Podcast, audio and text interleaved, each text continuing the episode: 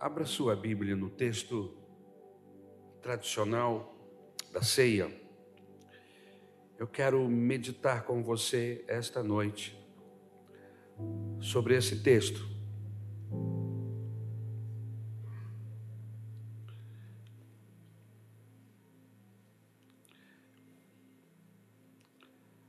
Primeira Coríntios, capítulo de número 11. A partir do verso de número 23.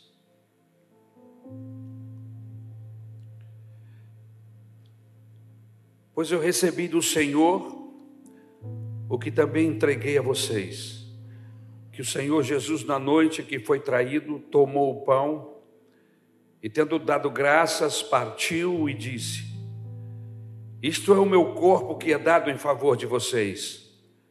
Façam isto em memória de mim. Da mesma forma, depois da ceia, ele tomou o cálice e disse: Este cálice é a nova aliança no meu sangue. Façam isso sempre que o beberem, em memória de mim. Porque sempre que comerem deste pão e beberem deste cálice, vocês anunciam a morte do Senhor até que ele venha. Portanto, todo aquele que comer o pão ou beber o cálice do Senhor indignamente, será culpado de pecar contra o corpo e o sangue do Senhor. Examine-se cada um a si mesmo e então coma do pão e beba do cálice, pois quem come e bebe sem discernir o corpo do Senhor, come e bebe para a sua própria condenação. Por isso há entre vocês muitos fracos e doentes e vários já dormiram. Mas se nós tivéssemos o cuidado de examinar a nós mesmos, não receberíamos juízo. Quando, porém, somos julgados pelo Senhor, estamos sendo disciplinados para que não sejamos condenados com o mundo. Existem verdades e perigos sobre a ceia do Senhor. Esse é o tema desta mensagem que antecede a ceia. Verdades e perigos sobre a ceia do Senhor. Geralmente nós lemos os mesmos textos quando nos sentamos ou nos reunimos para ceiar. E há um perigo desta reunião se tornar uma, uma rotina um ritual, aonde o pastor lê um texto bíblico, consagra, separa os elementos da ceia, o pão e o vinho, no caso o suco de uva.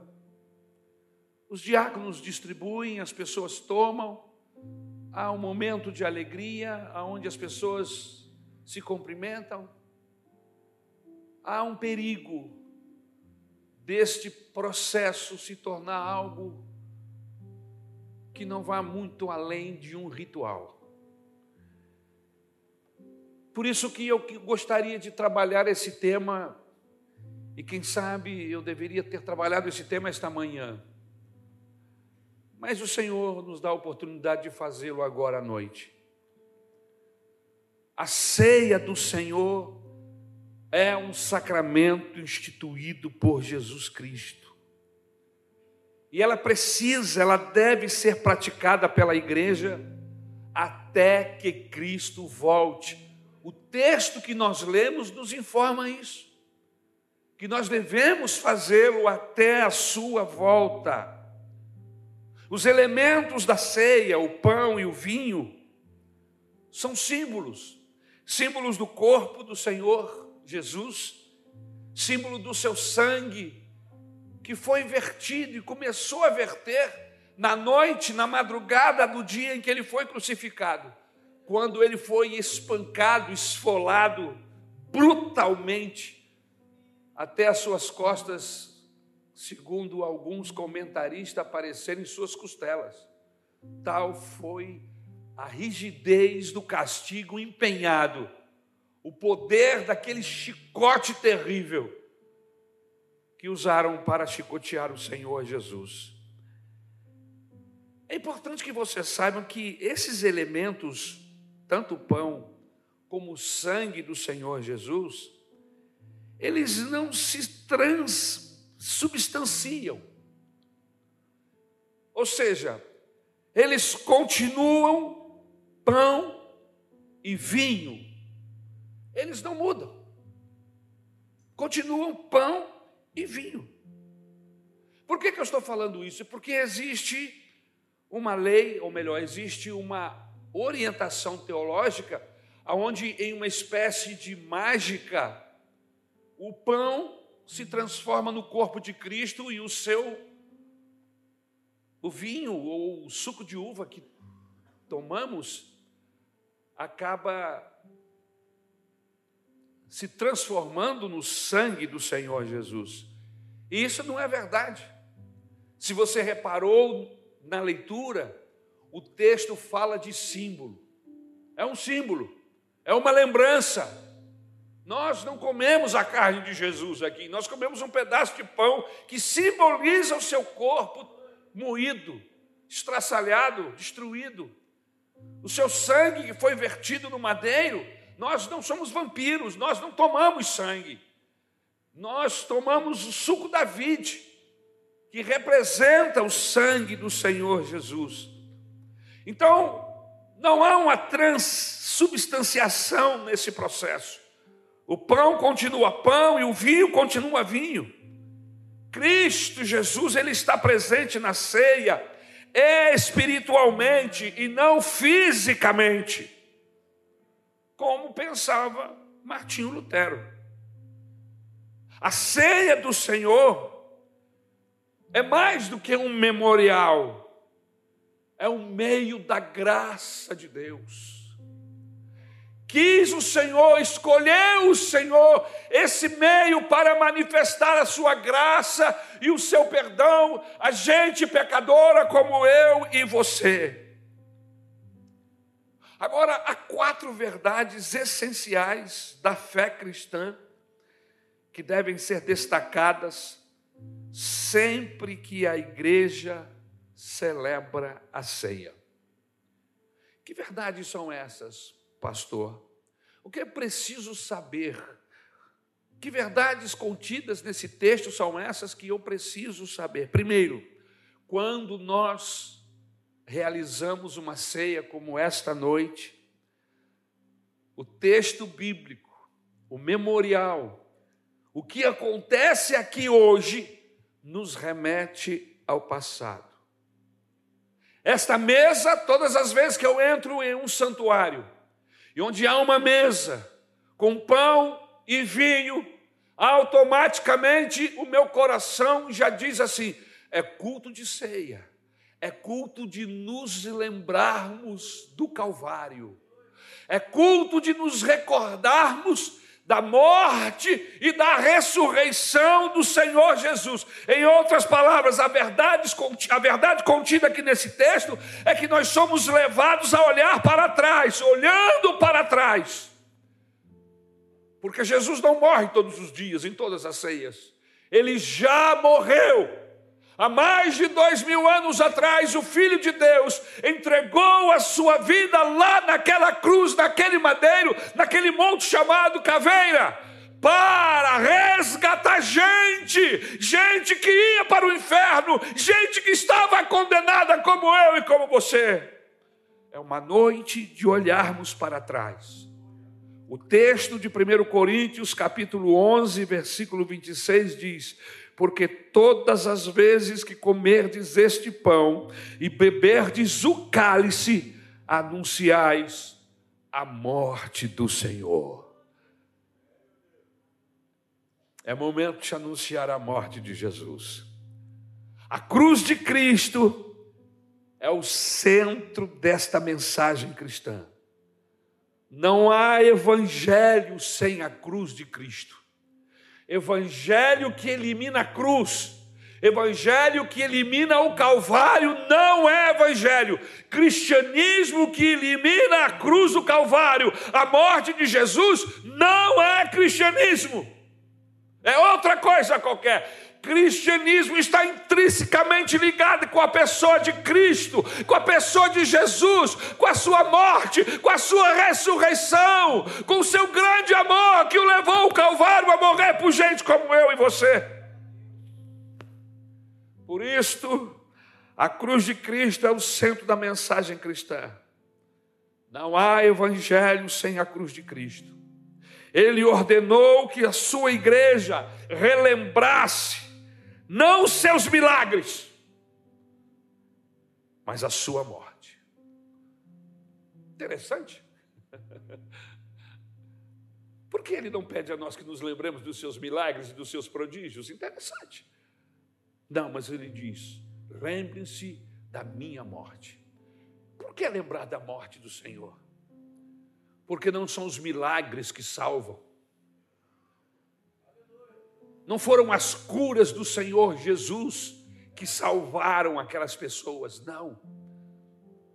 As pessoas que se aproximaram de Jesus e creram nele como Salvador do mundo, essas foram curadas e salvas. Mas é possível que outras pessoas tenham sido curadas e que nós não vamos encontrá-las no céu. Foram curadas, tiveram um encontro com o Senhor, o Senhor as curou, mas elas nunca receberam, nunca se tornaram discípulos do Senhor Jesus. Por isso Jesus diz: lembre-se de mim na cruz, lembre-se de mim lá no meu momento da morte, porque é a morte de Jesus que nos salva, é o seu sacrifício de entrega em nosso lugar que nos nos traz para perto de Deus. Devemos nos lembrar, aleluia, que Ele morreu. Como Ele morreu, por que Ele morreu, como Ele morreu e por quem morreu. Por que Ele morreu? Porque era a única forma de salvar pecadores, de livrar homens e mulheres do inferno. Aleluia, Ele morreu. Por quê? Como Ele morreu? Como um sacrifício vivo, entregando, doando. Ele mesmo diz: Eu dou a minha vida e depois torno a tomá-la. Aleluia. Por que morreu? Como ele morreu? Morreu na cruz. Nos cancioneiros mais antigos das nossas igrejas, há vários hinos que falam sobre a cruz. Mas quando me lembro da cruz, eu nunca posso esquecer do hino, que eu não me lembro o número agora, o número na harpa cristã, mas que fala sobre foi na cruz, foi na cruz, onde um dia eu vi, é o 15, o número veio, mas eu confundi com que é o 39, que é outro que fala sobre alvo como a neve, troquei as bolas, mas é o número 15 da harpa cristã. Foi na cruz, foi na cruz, onde um dia eu vi meus pecados castigados em Jesus. Foi ali pela fé que os meus olhos abri, e agora me alegro em Sua luz. Oh, aleluia! Mas esta não é a única verdade de quando nós falamos sobre, sobre Santa Ceia, de olharmos para trás. Não, quando nós Estamos em uma santa ceia. É momento de olharmos para trás, mas é momento também de olharmos para frente. Como olharmos para frente? Porque Jesus ressuscitou. Ele não ficou sepultado. Não, debaixo de sete palmos de terra. Não, ele não ficou sepultado atrás de uma rocha não, a Bíblia Sagrada diz que é o terceiro dia, muito cedo, bem cedinho, o Espírito Santo visitou aquele sepulcro, e a pedra que fechava o sepulcro foi arrancada, e o Senhor Jesus Cristo ressuscitou. Daí a pouco chegaram seus discípulos. E não encontraram o seu corpo vasculharam, as autoridades judaicas vasculharam, inquiriram dos soldados aonde esconderam o corpo do, do, do, do crucificado Jesus de Nazaré. E eles disseram: Nós não sabemos, o túmulo está vazio. Deus não mandou nenhum anjo levar essa notícia para Herodes ou para qualquer um daqueles que o caçavam. Mas a Bíblia Sagrada diz que muito cedo Maria e as mulheres foram até o sepulcro para dar continuidade ao, à preparação do corpo. Elas estavam preparando o corpo para ficar na sepultura. Lençóis, perfumes, como era de costume. E quando elas chegam perto do sepulcro, o próprio Jesus se apresenta para elas o próprio Cristo ressuscitado. A princípio, o texto bíblico diz que elas não o reconhecem, pensa que é um jardineiro. Mas ele diz: Sou eu, sou eu, eu estou vivo, eu ressuscitei conforme havia prometido. Agora vá e diga aos meus discípulos o que você viu. E elas dispararam, correram e chegaram lá, encontraram seus discípulos Pedro, João, Tiago e todos os demais que estavam lá desesperados, porque Jesus havia morrido. Elas chegaram e disseram: Olha, o Mestre está vivo, nós acabamos de encontrá-lo, ele está vivo. Como está vivo? E eles saíram em disparada, não acreditaram nas mulheres, saíram correndo, e Pedro, alvoroçado, entrou por dentro do sepulcro, e quando chegou lá, só viu o lençol, o corpo não estava lá. O texto bíblico diz que Jesus havia ressuscitado. Mais tarde, esse mesmo Cristo aparece para eles, eles estão amedrontados, há uma caça, há um temor, há um processo de caça às bruxas dentro do, naquela cidade de Jerusalém, tanto da parte dos judeus que pressionavam os romanos, eles estavam escondidos dentro de casa. E quem é que vai lá? A Bíblia diz que Jesus se apresenta vivo para eles. Por duas vezes. A primeira vez o o cabra ruim do, do Tomé não estava lá. E aí Jesus faz questão de ir outra vez com a presença de Tomé. E aí a Bíblia Sagrada diz que, que Jesus diz aqui: Olha, Tomé, sou eu mesmo. Coloque a sua mão aqui nos, nas marcas do cravo, dos cravos nas minhas mãos. Veja aqui o, o lugar aonde entrou a espada, sou eu mesmo. Bem-aventurado aqueles que não viram e creram, Tomé. Bem-aventurados são vocês que não estavam lá, que não viram, mas creem que Ele ressuscitou, aleluia. Mas senhor falando de olhar para frente, e o senhor continua olhando para trás, é que eu precisava dizer que Ele ressuscitou.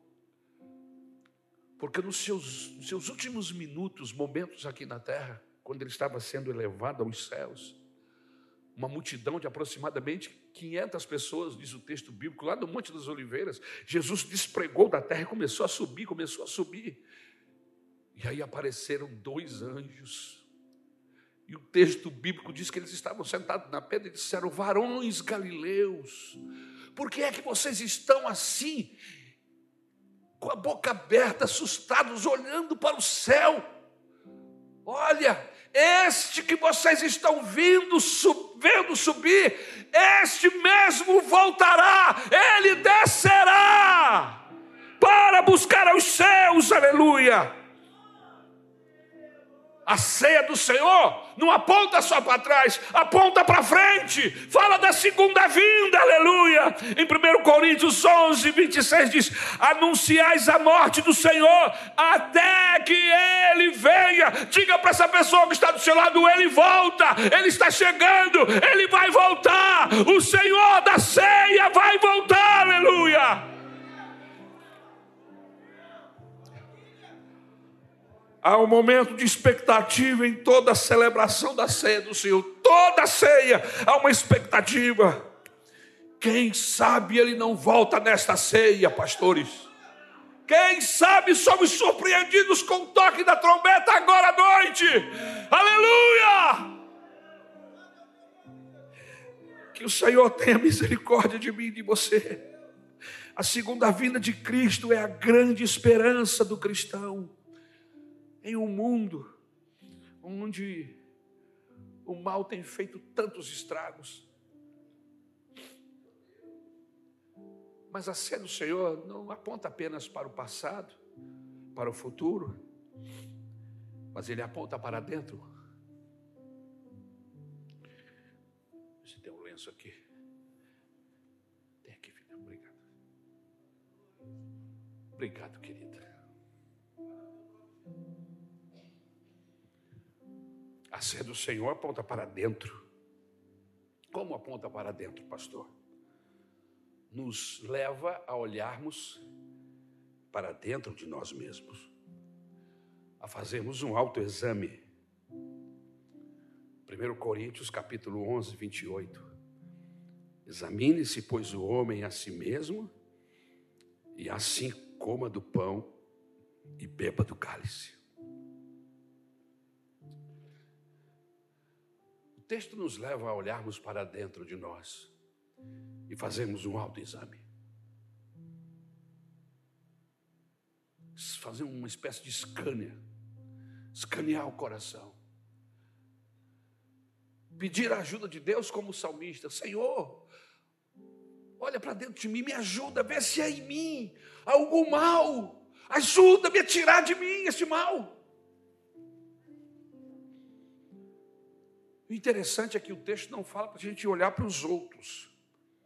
Examine-se, pois, o homem a si mesmo, ou seja, não somos juízes dos outros devemos examinar-nos a nós mesmos. Não devemos fugir da ceia por causa do pecado, mas fugir do pecado por causa da ceia. Por que você falou isso, pastor? Porque existem pessoas que preferem não vir no culto da ceia, porque ele não vai tomar mesmo, ele não quer se expor, então ele, ainda que nós somos muito, nós e a maioria das igrejas, de uma forma geral, a gente não fica pesquisando quem pode ou quem não pode, nós servimos a ceia. E a pessoa se autoanalisa, se a pessoa entende que pode participar da ceia, que está em comunhão perfeita com Deus, então ela toma, e se ela não pode, ela não toma e ninguém lhe questiona, ninguém lhe pergunta, porque é um problema pessoal, é entre você e Deus. A ideia não é que você fuja da ceia, Fugir da ceia não vai resolver o seu problema. Postergar essa circunstância não vai ajudar você. O melhor que eu e você podemos fazer é corrermos para os pés do Senhor e pedirmos perdão a Ele, pedimos misericórdia, Senhor. Perdoa os meus pecados, pecados que eu cometo com a minha mente, com os meus lábios, com as minhas mãos, com os meus olhos, Senhor. Tem misericórdia de mim, lava-me com teu sangue. Por isso, não fuja da ceia. Fuja de pecar. A ordem bíblica é examine-se. E faz o que depois? E coma. Faça essa autoanálise, essa autopesquisa, esse scanner. E depois ore ao Senhor, peça perdão e participe da ceia. Não fique sem ela, coma. Em quarto lugar,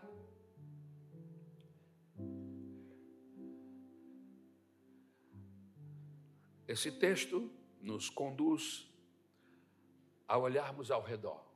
Olhamos para o passado, olhamos para o presente, olhamos para dentro de nós mesmos e agora nós olhamos ao nosso redor. 1 Coríntios capítulo 11, 33 e 34. Esperai uns pelos outros. Comunhão. Não é vir aqui tomar um cálice, entornar o cálice, comer um pedaço de pão e sair e vai embora. Não, não é isso, isso não é ceia. Ceia é comunhão com Deus, comunhão na vertical, mas também comunhão na horizontal. Por quê, pastor? Porque somos um só corpo, um só pão. Reunimos-nos como família de Deus. Porque se nós recebemos Jesus como nosso Senhor e Salvador, ele passa a ser o nosso irmão mais velho. Uma vez que ele é o nosso irmão mais velho, então significa que fazemos parte da família dele. Somos da família de Deus. Você faz parte da família de Deus através da pessoa de Jesus Cristo. aleluia, filhos, irmãos de Jesus Cristo, filhos do mesmo Pai. E o amor deve ser o elo que nos une. Na ceia, encontramos-nos com o Senhor e com os nossos irmãos. Por isso não deve haver desavença entre nós. Por isso não deve haver abismos entre nós, muitas vezes cavados por nós mesmos, pela nossa má educação, pelas nossas grosserias, pela nossa má orientação bíblica, porque damos lugar aos nossos sentimentos mais pequenos e mais baixos, e aí sentimos ciúme, inveja, raiva, deixamos que esses sentimentos tomem conta do nosso coração e nos afastes uns, uns dos outros. Mas devemos ter lucidez, lucidez bíblica, lucidez de Deus, para perceber esses sentimentos se, se agrandando dentro do nosso coração e repreendê-los e pedir ao Senhor: me ajuda, Senhor, a tirar esse sentimento do meu coração, pois eu quero amar o irmão Fulano, eu quero amar a irmã Fulana, eu quero trocar ceia com ele, eu não quero ter o meu coração pesado, eu não quero fugir para a direita se ele estiver na, esquerda, eu não quero ir para a esquerda se ele estiver na direita, eu quero encontrá-lo, poder abraçá-lo, trocar o pão, o cálice com Ele e me abraçar e nos abraçarmos para buscarmos essa comunhão. Aleluia. Aleluia. Na ceia nos encontramos com o Senhor e com os nossos irmãos. Na ceia, os céus e a terra se tocam. É Deus vindo visitar a sua família, a igreja. Aleluia é Deus vindo visitar o seu povo reunido. E eu quero terminar para que a gente possa cear. Há três perigos em relação à ceia que precisamos evitar. Primeiro, nós falamos das verdades, das quatro verdades essenciais da fé cristã que devem ser destacadas. Nós destacamos o olhar para trás, destacamos o olhar para frente, a volta de Jesus, destacamos o olhar para dentro, a introspecção, amém? Um scanner no coração, destacamos o olhar ao redor. Mas eu quero lhes falar sobre três perigos em relação à ceia do Senhor. Quais são os perigos que esse texto que nós lemos nos, nos mostra e que muitas vezes nós lemos e não percebemos? Primeiro, participar da ceia do Senhor indignamente. Está aí no texto. Lemos esse texto sempre. 1 Coríntios capítulo 11, versículo 27. Por isso, Aquele que comer o pão ou beber o cálice do Senhor indignamente será réu do corpo e do sangue do Senhor. Irmãos, a nossa dignidade é a consciência da nossa indignidade. Eu vou repetir. A nossa dignidade é a consciência da nossa indignidade. Em outras palavras, eu sei que eu sou indigno ter essa consciência, assentar-se à mesa do Senhor de forma leviana, sem refletir, vir cear de forma despreparada, é comer e beber juízo para si. É isso que a Bíblia diz. Não levar a sério esse momento achar que é mais um ritual, que é mais um momento do culto. Muitas pessoas estão buscando condenação para si quando agem assim, desta forma, de qualquer forma, de qualquer maneira. Nós temos aprendido que se é para o Senhor, quer comamos, quer bebamos, façamos com todo o nosso coração façamos para o Senhor. Então, meus irmãos, participar da ceia, sem levar em consideração que eu sou um indigno, sem pedir perdão a Deus das nossas falhas e dos nossos pecados. O texto é muito claro. Participar, aquele que come o pão e bebe do cálice do Senhor indignamente, será réu do corpo e do sangue do Senhor. Em outras palavras, você se torna culpado do seu sangue. Em outras palavras, você se torna responsável, como se você estivesse crucificando Jesus outra vez. Porque foi exatamente com esse mesmo sentimento, sabe, de desvalor, de falta de valia, que aquele povo crucificou Jesus. Se eles soubessem que estava crucificando o Filho de Deus, teriam mais temor. Mas não. Eles olharam e disseram: é mais um bandido, é mais um ladrão, crucifique-o junto, é um religioso. Mas haviam pessoas ali que perceberam que ele não era qualquer um. Havia pessoas ali que tinham seus corações apertados, e um deles foi os próprios que o crucificaram. A Bíblia diz que tem um centurião que fica apavorado e diz: Acabamos de matar o filho de Deus.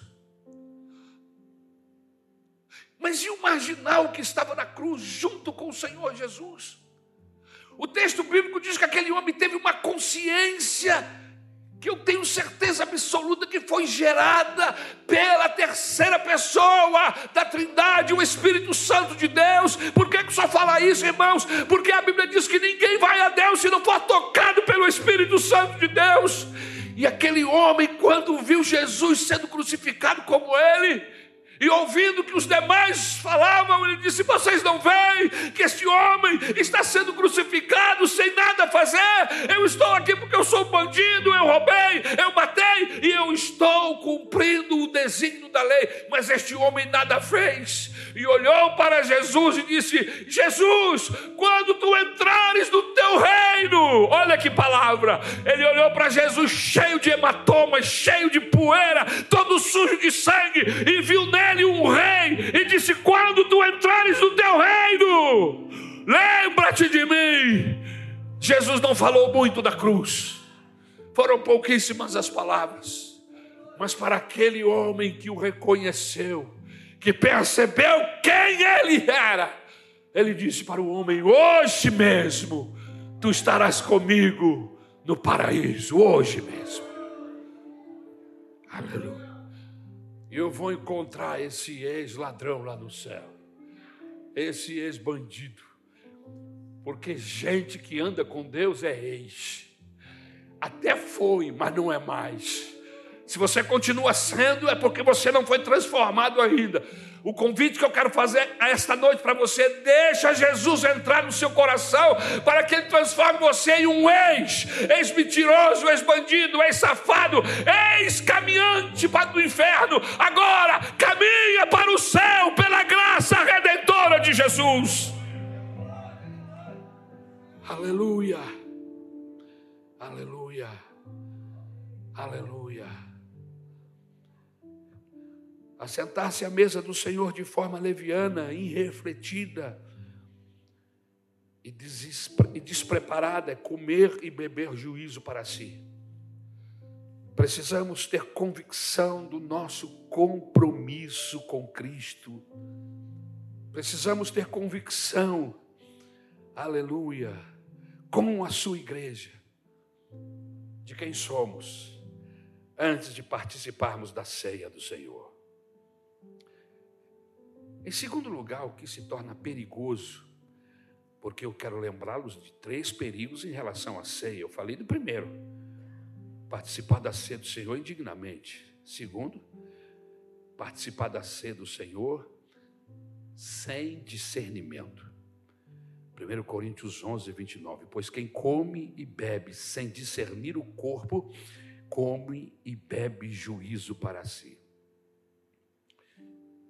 Crente precisa discernir o corpo de Cristo partido na cruz, ou seja, a obra da redenção. Isso é uma coisa pessoal, particular, não é coletiva. Ele morreu em seu favor. E a gente precisa discernir esta sua entrega, o seu corpo sendo moído, estraçalhado por amor a nós, o corpo de Cristo. Discernirmos que uma vez que nós o recebemos como Senhor e Salvador, recebemos a sua salvação, o seu perdão, somos transformados e somos colocados em um lugar especial. Que lugar é esse? Você agora faz parte do corpo místico do Senhor Jesus Cristo.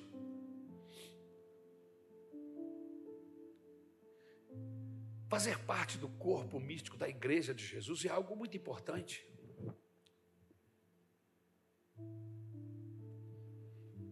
Fazer parte do corpo de Cristo é trabalhar e dar a devida manutenção para que esse corpo continue de pé, existindo, que é a igreja. Em outras palavras, não podemos assentar-nos à mesa com mágoas dos irmãos, porque isso vai gerar fraqueza, isso vai gerar doença, isso vai gerar morte espiritual.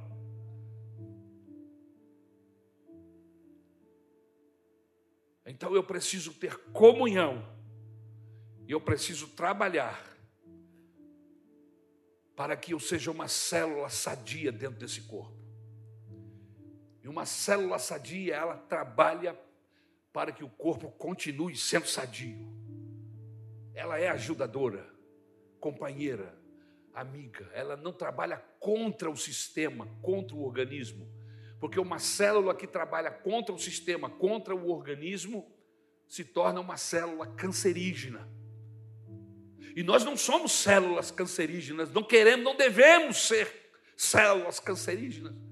Nós devemos trabalhar sempre a favor, a favor de abençoar, de curar, de ser bênção um na vida do outro. Não gerar fraqueza, mas gerar força, poder, gerar saúde. De forma que as células que estão mais enfraquecidas possam ser fortalecidas para, por aquelas que estão fortes, aleluia. E com isso vencer a morte, a doença e a morte espiritual. E eu vou caminhar Em terceiro lugar, terceiro perigo, participar da ceia do Senhor sem fazer um auto-julgamento. 1 Coríntios 11, 31, 32. Porque se nos julgássemos a nós mesmos, não seríamos julgados. Não podemos ser condescendentes com nós mesmos, nem complacentes com os nossos pecados. Eu tenho um advogado aqui dentro de mim, que é o meu eu. E esse advogado bandido, ele vive sempre buscando uma maneira de me inocentar. Quando eu tropeço, quando eu tenho as minhas falhas, porque eu as tenho, ele sempre vem dizendo assim: não, mas olha, isso é comum. pastor Fulano faz igual. Irmão fulano faz igual e olha, faz pior. E está lá na boa, você está preocupado à toa. Não. Fique tranquilo, pode participar da ceia, o Senhor já te perdoou, você está em paz. E muitas vezes eu tenho que mandar calar a boca esse bandido, calar a boca, bandido safado. Tu és enviado da carne. Não tem nada a ver com o Espírito Santo de Deus. E se o Espírito Santo de Deus está falando, ouça o que o Espírito Santo está falando e amordace esse inimigo que às vezes se apresenta como, como amigo dentro de nós, nosso eu. Vamos tirá-lo do trono, porque a Bíblia Sagrada o condena, porque ele busca sempre nos levar aos prazeres da carne a calar a voz do Espírito, a não ouvir Deus, rouba a nossa sensibilidade. Por isso devemos calar, amordaçar esta voz do nosso eu, des, desentronizá-lo e colocar Jesus no trono, no centro do nosso coração. E afinar a nossa relação com Ele, a nossa sensibilidade, porque nós estamos em uma trajetória de purificação, de santificação. O sangue de Jesus não perdeu o seu poder de, de, de, limpar, de purificar. A palavra de Deus não perdeu o seu poder de purificar. Não.